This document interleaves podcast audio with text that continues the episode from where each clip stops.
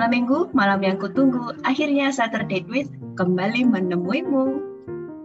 Kangen juga ya, ternyata dengar Bu Uke ngomong malam minggu, malam yang kutunggu. Sebenarnya nunggu siapa coba? This is already 2021 loh Bu.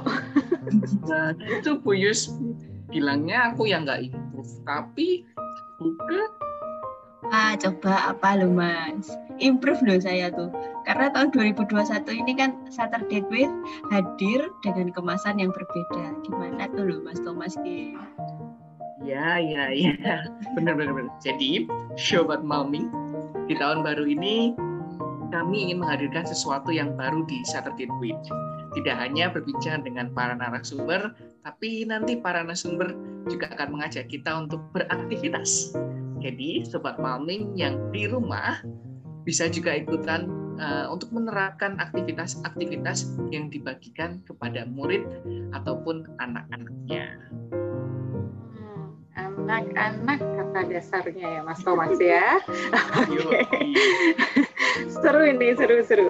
Ya udah kalau begitu kita langsung sapa tamu perdana kita di tahun 2021 ini ya. Halo Bu Eni, terima kasih banyak ya sudah meluangkan waktu datang ke Saturday with. Terima kasih undangannya.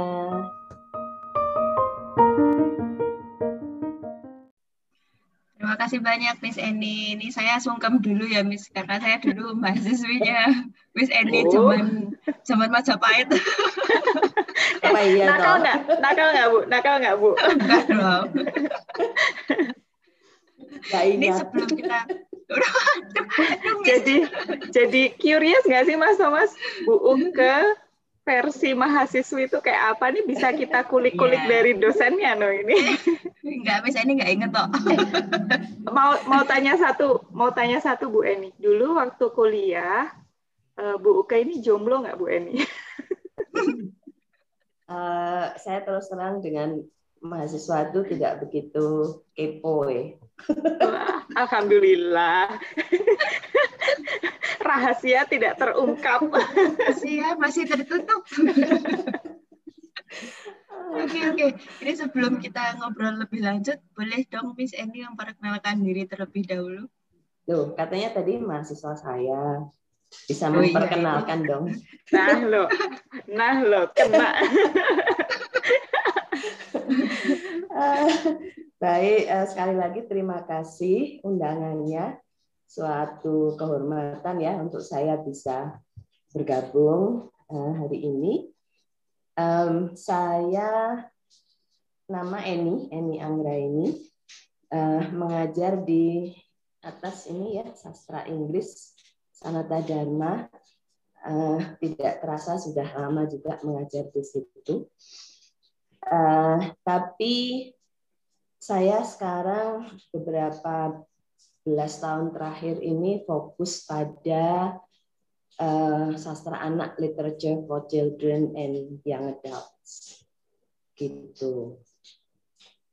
Nah, ada lagi ada yang lagi? perlu saya Apa perkenalkan? Habis ini soalnya oh, pertanyaannya lebih banyak nih. Um, mungkin sedikit ini ya studinya dulu di mana, lalu tentang apa gitu?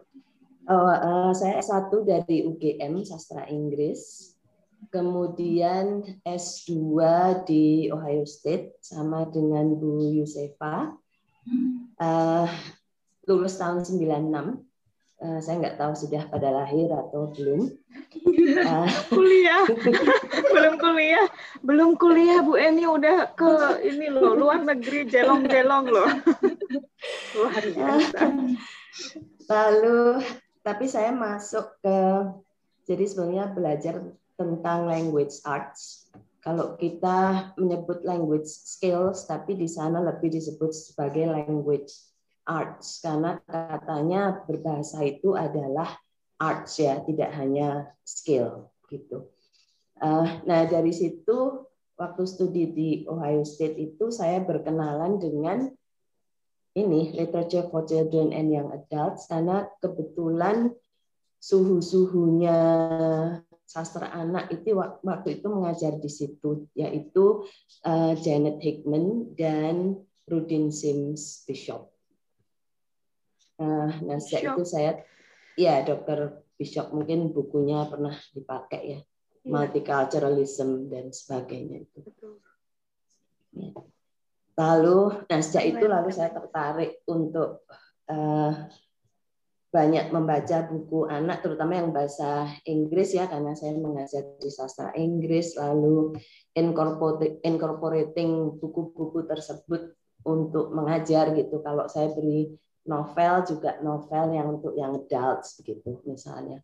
Lalu eh, saya kembali ke Ohio State untuk S3 tahun 2009. Nah, memang khusus untuk itu. Jadi area of study-nya adalah literature for children and young adults.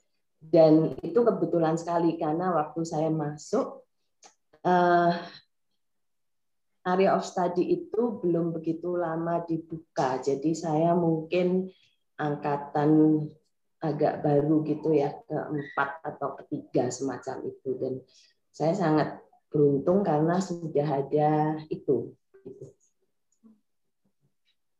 Dan itu, ya, itu adanya di uh, sebagian besar di Amerika itu kalau untuk sastra anak masuknya ke College of Education.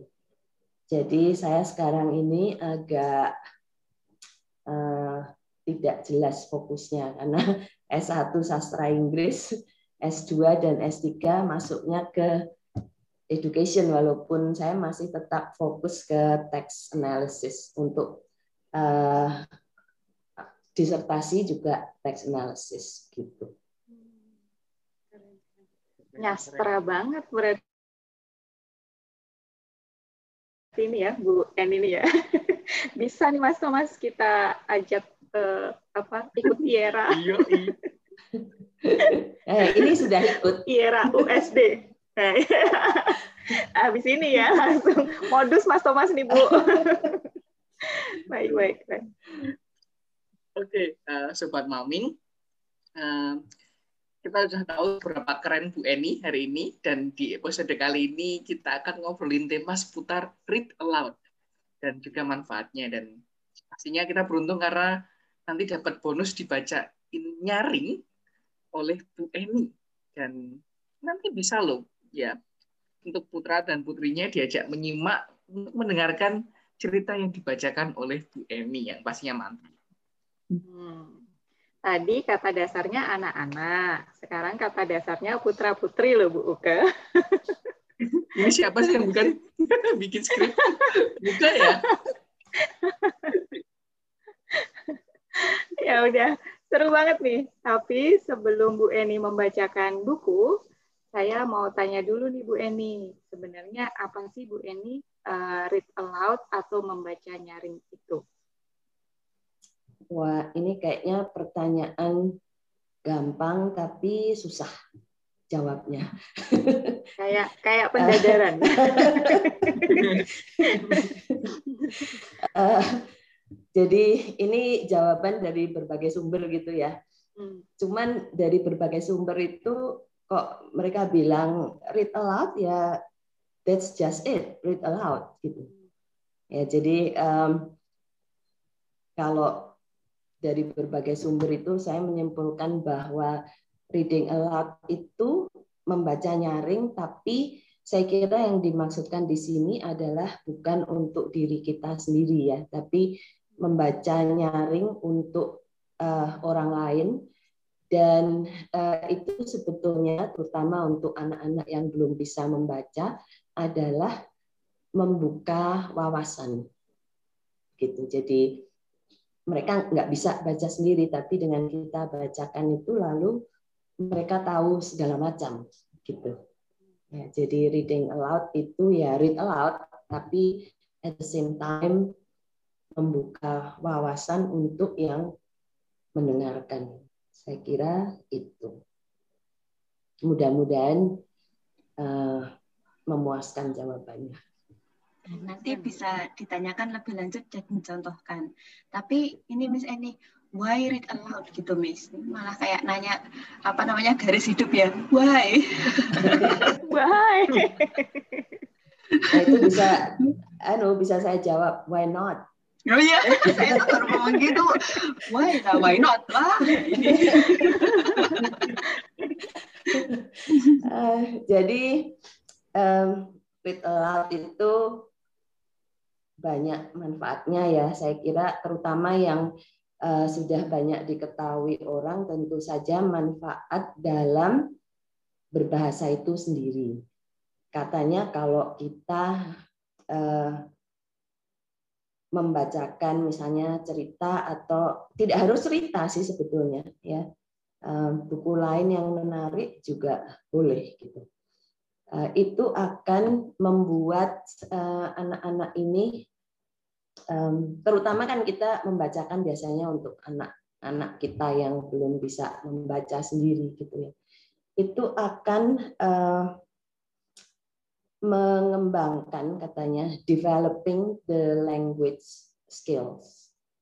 Ya, karena dengan mendengarkan cerita itu anak-anak lalu terbiasa pada misalnya eh, mendengarkan susunan kalimat yang eh, apa istilah tertata gitu. Ya, kalau kita bicara tidak membaca ini kan kadang susunannya tidak begitu tertata ya seperti saya kadang mm, mm, apa ya mau ngomong apa gitu kan. Tapi kalau yang di buku itu kan sudah diedit sudah ditulis sudah dilihat lagi. Jadi uh, mendengarkan yang spoken yang bahasa sehari-hari tapi dengan membacakan itu juga lalu mereka belajar bahasa yang berbeda bahasa writing bahasa yang Eh, lebih tertata gitu. Um, selain itu juga kalau mau dihubungkan dengan language art study juga pasti uh, listeningnya juga nambah gitu ya. Um, bisa dalam bahasa ibu atau bahasa asing. Misalnya belajar bahasa Inggris, dibacakan cerita bahasa Inggris juga bisa. Kemudian kalau mereka misalnya di tengah cerita itu tanya gitu, speakingnya juga berkembang. Dan nanti kalau sudah agak besar, eh, akan bisa respon dalam bentuk misalnya menulis gitu. Katanya orang hanya bisa menulis kalau banyak membaca. Gitu. Jadi dibacakan sebetulnya juga sama saja kalau belum mampu membaca sendiri. Jadi dari segi bahasa itu kemudian menambah kosakata juga. Kalau kita membacakan buku untuk anak kadang kan tidak harus buku yang nanti ini termasuk tips juga ya tidak harus buku yang kita pikir sangat sesuai untuk usia anak tersebut agak naik sedikit boleh gitu ya. Dan itu nanti akan eh, menyebabkan anak tertantang dan tahu kosakata yang uh, agak lebih advance gitu ya. Dan itu tidak apa-apa. Katanya kalau kita membacakan cerita untuk anak itu karena kita pakai intonasi dan sebagainya. Jadi kalaupun ada kata yang sulit itu anak akan ngerti. Gitu. Jadi kosakata juga bertambah katanya begitu. Kemudian eh, apa lagi? Eh, membuka wawasan tadi. Jadi eh, cerita itu itu kan tentang orang lain di tempat yang lain dan sebagainya yang kalau tidak kita tidak bisa selalu mengalami itu secara langsung. Ya, tapi kalau dari cerita lalu anak kita yang biasa-biasa saja lalu cerita tentang kehidupan misalnya anak jalanan, dia jadi tahu oh, ini ternyata ada toh di dunia ini yang seperti ini misalnya gitu. Jadi uh, walk in other people's shoes ya istilahnya melalui cerita itu saya kira uh, itu yang penting. Jadi kita membuka uh, wawasan anak supaya tidak lurus gitu, tapi bisa ngerti macam-macam. Kemudian apalagi saya nyontek ya sebentar. uh, kalau itu dilakukan di rumah oleh orang tua, saya kira terutama juga kedekatan antara uh, orang tua dan anak. Kalau kita baca cerita kan pasti mungkin tidur sebelahan gitu ya, atau anaknya di pangku gitu. Nggak mungkin toh kalau kita bacain anak di pojok satunya, kita duduk di pojok yang lain. Nah itu kan uh, pasti dekat gitu. Nah itu juga saya kira salah satu manfaat secara uh, apa psikologis atau apa gitu ya, bukan hanya kognitif. Saya kira itu. Uh, saya kira itu beberapa manfaat reading aloud eh, bisa dilakukan di sekolah atau di rumah gitu. Keren, keren. Wah ini uh, saya tadi menggarisbawahi sesuatu yang menurut saya uh, belum banyak disebutkan ya di sharing-sharing itu uh, anak jadi bisa mendengarkan susunan kalimat yang tertata ya secara nggak langsung. Kadang kita berpikir bahwa anak kalau bicara pasti sudah bisa langsung dengan struktur kalimat yang tertata. Tapi sebenarnya ada juga yang masih uh, mengalami kesulitan ya. Jadi terbawa sampai besar ketika bicara itu belum selesai satu kalimat sudah pindah lagi ke katakanlah topik yang lain itu ya. Jadi kayak jumping ideas gitu. Keren-keren Bu Eni. Kalau uh, apa intonasi tadi uh, kalau nggak salah uh, kemarin saya baca jurnal dari Dr. Wilkinson itu um, written intonation itu ada adalah punctuation ya Bu Eni ya.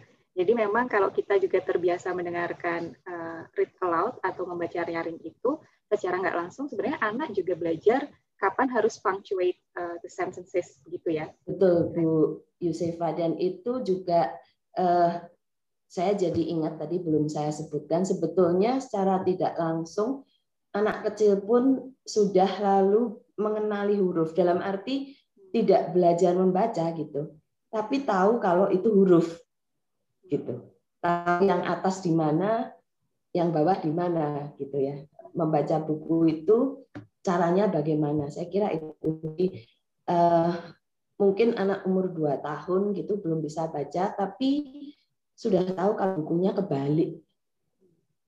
Gitu kan? Jadi itu juga pengenalan. Nanti kalau belajar membaca saya kira akan lebih uh, mudah kalau sudah biasa. Jadi kalau kita bacakan kan biasanya bukunya ditunjukkan ya ke anak itu toh sambil ditunjukkan gambarnya otomatis dia lihat uh, tulisannya juga. Jadi itu mulai mengenali huruf-huruf tidak kita paksa membaca, tidak akan. Tapi tahu oh itu ada loh yang namanya huruf yang bisa dibaca. Ada yang namanya buku, kalau buka buku, baca buku gimana, saya kira itu. Oh, pantas ya kalau uh, ada beberapa orang tua yang misalnya anaknya pegang buku, terus katakanlah buku kebalik, terus dia balik lagi, dibetulkan itu, terus kan orang tua komentar, wih, udah tahu apa sekarang atau wes ngerti naik kuale gitu Ya, oh itu teorinya itu. baik, baik. itu. Keren keren keren. Wah jadi nggak sabar nih ya pengen dengar Bu Eni membacakan cerita. Nah kira-kira Bu Eni sudah siap ya Bu? Kalau begitu kita mungkin mulai masuk ke segmen aktivitas saja. Bu Eni silakan mungkin bisa memberitahu dulu buku yang dibawa hari ini apa dan kenapa memilih buku ini. Silakan Bu Eni. Oke. Baik, terima kasih. Uh, saya nggak tahu nih kalau saya pakai background bisa kelihatan nggak bukunya. Saya lepas background dulu aja ya. Ya, ya. Karena bukunya jadi tidak terlihat. Oke. Uh, jangan dilihat yang di belakang-belakang. Oke, hari ini saya baca ini buku baru saya peroleh mungkin seminggu yang lalu uh, judulnya pengen koyo bapak. Jadi kalau dilihat buku judul bukunya yang besar itu dalam huruf Jawa ya Hono Coroko dan ada terjemahannya di bawah itu. Ingin koyo bapak ditulis oleh uh, paksi. Eh, oh, di atas ya? ter, ya terjemahannya di atasnya. Kemudian penulisnya adalah Paksi Laras Alit Uh, saya bawa buku ini karena unik ya, jadi uh, belum pernah saya lihat, terutama buku anak modern yang ditulis pakai huruf Jawa gitu dalam bahasa Jawa. Ya. Saya ada satu punya buku bahasa Jawa, judulnya Melati, tulisannya Bu uh, Apik Galuh Larasati tapi tidak Honocoroko gitu. Jadi uh, ini menarik sekali bukunya, tapi uh, saya nggak bisa baca Honocoroko, jadi nanti yang saya baca terjemahannya. gitu. Dan uh, untuk membaca saya kira sambil tips ya, uh, supaya membiasakan anak-anak untuk memberi kredit pada penulis biasanya kalau ada buku baru awal itu lalu kita bacakan judulnya dan penulisnya. Supaya anak juga tahu oh ini ada yang harus kita beri kredit gitu ya itu si penulis.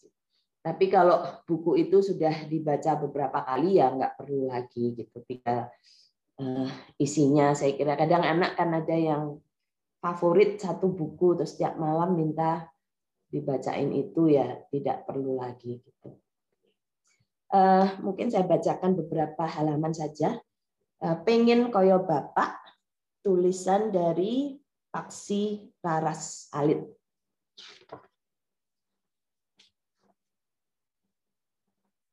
Bapak pinter gawe layangan. Bapak pinter menek mendetke layangan nek temangsang Nah, Mas Thomas ini sudah pernah main layangan atau belum? pernah layangannya temangsang ya, lalu nangis gitu kan. Wah, iya. layangannya putus. Nah, ini eh, apa namanya? Ini yang belum pernah main layangan bisa jadi bahan baru gitu. Coba buat layangan mungkin yang sudah lalu bisa identifying themselves kayak Mas Thomas. Oh iya ya dulu saya pernah seperti itu gitu. Nah, jadi ini bapaknya bisa mengambil layangannya. Dolananku sing rusak bisa didandani bapak.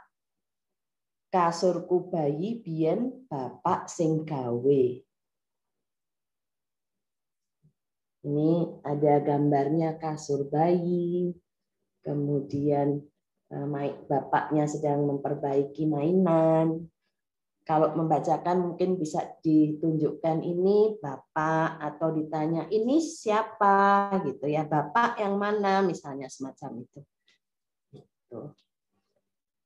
Saiki kasure tinggo bubuk adik. Nah ini saya kira cerita ini juga bisa untuk menunjukkan cinta kasih sayang sama adiknya gitu ya.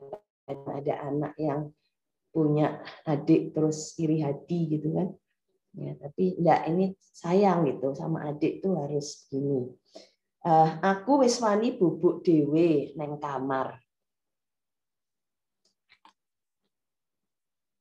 Musola sekolahku bapak sing bangun kabeh kancaku tak kandani nek bapak iso gawe musola. Jadi ini menunjukkan uh, dia bangga punya bapak. Padahal mungkin bapaknya kan tukang gitu ya, tukang bangunan mungkin, tapi bangga gitu. Bapaknya uh, jadi memberi nilai pada kerja bapaknya. Profesi ya bu ya. Betul. Jadi supaya apa pun profesinya tetap harus Ya. Hormati, bangga. Respect, betul. Gapura kampungku bapak sing bangun. Nek kandang sapine Pak Lurah rusak, bapak sing dandani. Aku ngingu pitik. Bapak sing gawe kandange. Pitiknya yang mana, Mas Thomas? Yang putih. Ada berapa pitiknya? Tiga, Bu. Ya, warnanya apa? Putih sama yang dua kuning. Nah, gitu. Itu bisa Pinter, pinter. anak ibu.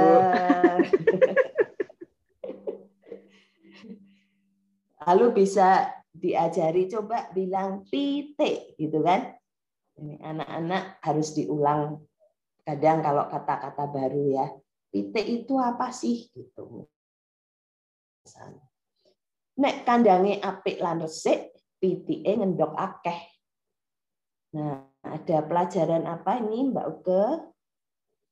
Nek kandange apik lan resik, pitike ngendok akeh. Ajaran Berarti kebersihan kita nih. harus belajar kebersihan. Nah, seperti itu. PJOK. Misalnya begitu. Ini harus saya selesaikan atau Lanjut dong, eh, Bu. seru ya? Lanjut, Bu. Lanjut, Bu. Baik. Bapak uga iso gawe hotel. Nah, hebat bapaknya ini ya. Hotel anyar kulon kali kae sing ngecat bapakku lho. Ini hotelnya sudah jadi huruf Jawanya yang tidak bisa saya baca. Aku pengen duwe alat komplit kaya bapak. Tur dipenging karo bapak, ora kena tinggu dolanan, mergane landep. Nah, ini pelajaran lagi. Bahaya, landep harus hati-hati. Gitu. Ya, kalau pisau dan sebagainya. Angger malam minggu aku dijak jajan karo bapak, aku seneng banget aku dipunduke es krim. Nah, itu kedekatan juga dengan orang tua gitu ya pada waktu hari libur. Saben dina minggu nek ora udan, aku dijak mancing. Bapak pinter mancing. Iwake mengko digoreng ibu. Nah, ini sebenarnya saya kurang setuju karena kok ibu yang goreng gitu ya. Kok enggak bapak sekalian gitu. Kalau seperti saya enggak bisa goreng. Lalu ini saya kira halaman terakhir ngendikane bapak aku kudu maem iwak lan sayur ben pinter. Bensok gede dadi arsitek. Sing bener arsitek. Halaman terakhir. Eh, jadi saya kira dari segi apa namanya memperkenalkan budaya Jawa, buku ini sangat bagus. Eh, tapi kemarin teman-teman ada yang protes, kok pengen koyok bapak tok, di sih pengen koyok ibu bukune gitu. Seri Ya, kedua. jadi mungkin Benar. Ya, Yang mungkin selanjutnya. kalau misalnya Mas Paksi mendengar ini itu ada pro- protesnya Mas Paksi ya buku nanti selanjutnya pengen koyok ibu gitu. Malah bisa jadi buat ide buku lagi ya. Iya Mas. Paksi ya. Iya ya. Nah, Besok saya saya paling sisi, suka Bu. saya paling suka yang bagian itu tadi loh Bu Eni. Eh, pendak malam minggu aku dijak nonton apa dijak bapak jajan gitu. Jadi malam minggunya tuh nggak ngelangut gitu loh Bu. Ya sudah saya duga. Saya juga nggak ngelamun kok, Bu. Nah kalau kita malam Tembok. minggunya ngobrol begini. Ya betul. Iya. Saya malam minggu sibuk ngobrol. Tapi nggak ada es krimnya Saya nggak ada es krim. Keren keren keren. Oke, Seru sekali Bu Eni dan mungkin sepertinya saya harus menyelamatkan Bu Uga biar nggak dibahas tambahan loh, loh. bahas lagi. ya Bu, terima kasih sekali ilmunya dan juga yang sudah dicontohkan cocok banget untuk diterapkan di keluarga kecil saya besok. Ya deh, ya deh. Kapan? Kapan? Segera ya. Kapan kapan. Ini kayaknya Mas Thomas masih ada yang penasaran deh. Iya dong. Em, mungkin mungkin biar semakin apa ya semakin mantap Bu boleh nggak sih kami diberikan tips singkat jika mungkin guru dan juga para orang tua ingin melakukan read aloud? Uh, tips singkat saya kira uh, yang pertama harus disesuaikan dengan kondisi tadi ya di kelas dan di rumah mungkin akan sedikit berbeda gitu ya. Kalau di kelas uh, karena muridnya banyak dari berbagai background, mungkin bisa diberi semacam apa pre-reading questions misalnya. Jadi kalau bukunya bahasa Jawa atau bukunya tentang Jogja misalnya, lalu ada yang dari luar Jogja atau enggak sih gitu misalnya ya. Sudah pernah ke Tugu belum misalnya semacam itu. Jadi eh, supaya bisa masuk ke buku itu gitu, tidak tiba-tiba ayo kita bacakan ini lalu jebret kaget gitu ya eh, topiknya apa gitu tapi bisa diberi semacam introduction. Kalau di rumah mungkin tidak begitu perlu atau introduksinya berbeda karena ya cuman mungkin satu dua anak sudah dikenal gitu kan. Kemudian yang kedua ya itu tadi jangan lupa kalau buku baru membacakan judul dan pengarangnya Kemudian yang ketiga pada waktu membacakan itu bisa diseling dengan itu tadi pertanyaan atau uh, kita yang bertanya atau anak yang bertanya gitu. Jadi jangan uh, nanti tuh tanyanya gitu misalnya ya jangan galak gitu. Uh, di tengah-tengah mungkin anak tanya. Jadi diperbolehkan saja. Kemudian bisa sambil mengulang kata-kata yang baru. Gitu ya. Apa tadi gitu. Pitik misalnya seperti itu. Udah pernah lihat pitik misalnya. Jadi tidak melulu membaca tapi harus ada eh, komunikasi. Kemudian eh, apa lagi? Oh, jangan takut untuk membacakan buku yang eh, agak sedikit di atas kemampuan anak ya supaya kalau eh, saya lupa teorinya siapa Vygotsky atau Piaget yang mengatakan eh, zone of proximal development itu. Jadi kalau tidak dinaikkan tantangannya nanti nggak bisa bisa maju gitu kan ya. Itu itu melulu. Saya kira itu beberapa tips kecil untuk uh, reading aloud ya. Ya, terima kasih Bu. Dan katanya punya sesuatu untuk kami ya, video ya Bu. Sudah siap? Apakah sudah siap untuk ditampilkan? Baik, uh, saya coba share screen ya, mudah-mudahan bisa. Baik, apakah sudah terlihat? Sudah, Bu. Oke. Uh, mungkin saya play satu satu setengah menit. Topinya warnanya, oh, oh. topinya warnanya merah. Mana merah? Oh, oh. Uh. First, it's breakfast, tea and toast. I wonder who will eat the most. Paddington pakai topi merah sama siapa? Daddy, Mommy, toast. Yeah. Where's the toast? Mana toastnya? Ini toastnya. Ito. Terus buka lagi, buka lagi. Lunch comes next. Then it's tea. Mana tea-nya? With marmalade Oh, lucky me. Siapa? Mi siapa mi? Paddington. Mana Paddington? Nih, topi merah. Topi merah. Nih, topi merah. Oh, oh, ya. Mana Paddington? Topi merah. Oke, uh, jangan banyak-banyak. Uh, jadi uh, itu saya dengan cucu waktu dia masih umur dua bulan sebelum saya jenguk Bu Yosefa waktu itu terakhir kali kita ketemu. Jenguk uh, cucu yang lain.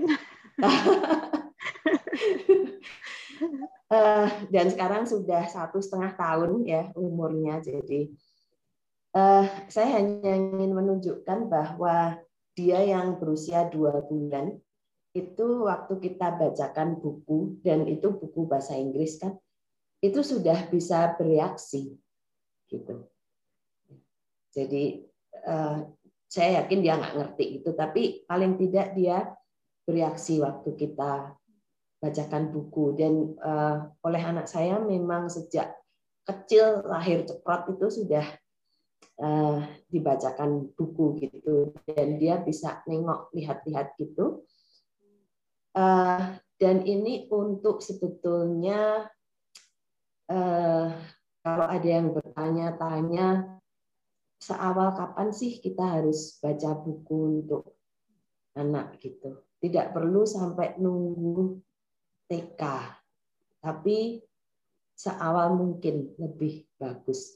Jadi eh, cucu saya sekarang satu setengah tahun itu ya seperti itu sudah tahu buku dia tahu kalau bukunya terbalik lalu sudah tahu buku yang mana gitu yang mau dia baca gitu uh, ada buku tentang Ohio State yang saya bawa pulang, ada Brutusnya ya Bu Yus. Dia sudah tahu itu. Babab, babab gitu. Babab itu Brutus maksudnya. Jadi dia mau baca buku yang itu. Kemudian uh, no, no, itu ada buku yang tentang anak yang sukanya apa-apa bilang no gitu. Itu dia sudah tahu itu buku itu tentang itu gitu. Jadi seperti itu sudah kenal buku sejak usia dini saya kira. Betul, betul. Mudah-mudahan sampai besar tetap suka baca. Uh, berarti uh, betul ya Bu Eni, jadi tidak perlu menunggu ketika anak siap membaca dan menulis ya, kayak usia-usia TK, justru semakin dini mulai diekspos dengan bacaan itu justru bisa menstimulasi begitu ya Bu Eni ya? Menstimulasi betul, iya. kemampuan membaca. Iya dan ini seru banget. Ya. betul betul betul. Ih seru banget seru banget. Gimana Mas Thomas? Belajar banyak ya, malam minggu ini. gimana Bu Uke Stimulasi Bu setelah iya, mendengarkan uh, sesi Bu Eni. Iya, habis ini saya jadi pengen nyari anak-anak kecil gitu, kumpulin pas malming ya kan. Terus nanti saya bacain nyaring gitu Bu, biar malam minggu saya barokah, ya kan Bu? Oh, iya, stimulasi stimulasinya ngumpul kecah cilik-cilik Mas Thomas. Kirain stimulasi yang lain loh. Biar yang diinginkan Bu terlaksana, kita tutup dulu episode kali ini biar Bu Uke bisa segera mengumpulkan bocah-bocah dan kami ingin mengucapkan sekali lagi terima kasih kepada Bu Eni. Terima kasih banyak Bu Eni. Terima kasih sekali sudah diundang. Ya Bu. Terima kasih juga untuk Sobat Mami yang ada di luar sana. Kita ketemu lagi minggu depan. Stay healthy and happy. Bye-bye. See you. Bye. Bye.